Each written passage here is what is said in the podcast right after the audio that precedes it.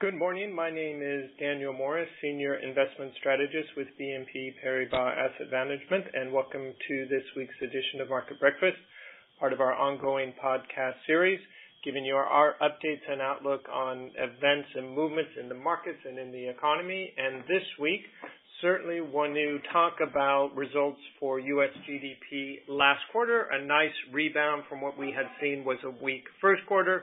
Uh, certainly in consumer demand, very important for the U.S. economy. Three times higher growth rate this quarter than we saw last quarter, so very encouraging. Also, uh, good results for business investment. A slight slowdown compared to the first quarter, but uh, generally very supportive. And Finally, also positive contribution from net exports, which had been a concern at the beginning of the year when we were worried about dollar strength, uh leading to a drag from exports on the economy.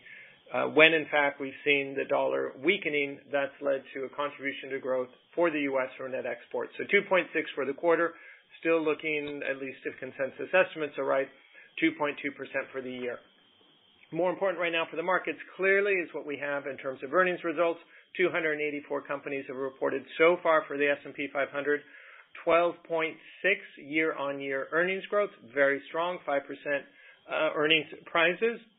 And what's also very notable about the results out of the U.S. is how really broad-based across all the sectors these results are. Another thing to highlight positive for the U.S. is that sales growth is also quite strong, the best we've seen in quite a while. 6% year-on-year uh, increase in sales. That's uh, something that's been difficult for companies to achieve. So not only earnings growth, but actual revenue growth. We contrast that with the figures that we've been getting out of Europe. Uh, just have 133 companies that have reported so far for Europe, so it's not quite as broad of a sample set. Uh, the good news is at an index level, the numbers are very similar, uh, about 12.2% earnings growth, 7.2% revenue growth. But if you look across the sectors, you see it's not quite as broad-based, not as balanced as it is in the U.S. You have some sectors doing quite well, some sectors not doing so well. So that's one disappointment, frankly, that we've had so far in terms of results out of Europe, especially when so many investors have been overweight Europe relative to the U.S. Nonetheless, we've seen an underperformance of Europe compared to the U.S. so far this year. Year to date in local currency terms, U.S. is up 11.7%, whereas Europe is just up 4.9%. So these earnings results uh, might suggest that, that that's to some degree justified. Another significant concern for the markets right now is the strength of the euro in contrast to what we thought we'd see at the beginning of the year with the strengthening dollar.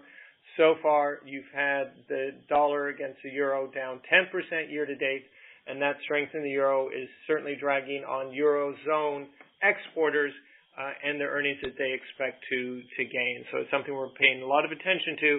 How far can the euro go, uh, and at what point perhaps does the ECB need to take that into account. However, if we look at earnings revisions across the globe, uh, across the different markets, excluding the energy sector, because we know that there are negative revisions in the energy sector because of the fall in oil prices, ex energy, to be honest, emerging markets, Japan, Europe, US, all look pretty good. Uh, the exception in all of this is the UK, where your earnings revisions have been flat, frankly, for about three or four months. So the key thing to keep an eye on now is what's happening uh, in the difference in interest rates, the spread in interest rates between U.S. and the Euro, and U.S. and Europe and the Eurozone, and the impact that's having on the dollar, and then, then what that tells us about uh, potential for earnings growth through the rest of the year. So the summary is we had good GDP results out of the U.S. that's being reflected in solid corporate earnings for U.S. companies this season. Um, still good for Europe, not quite as good as we expected, but the fundamentals suggest that over the medium term, earnings out of Europe should outpace those in the U.S., but a key variable right now is probably going to be the dollar. The next trigger for a change, perhaps, in that direction is going to be the Jackson Hole Summit that's coming up when we get news from the central bankers on their plans for monetary policy, and there's always the possibility there that that changes market expectations. So thanks very much for joining in, listening in this week, and look out for the next edition of Market Breakfast, uh, and talk to you soon.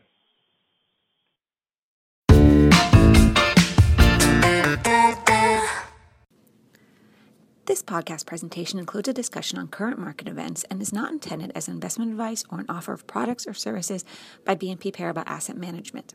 Please keep in mind that the information and analysis in this presentation is only current as of the publication date.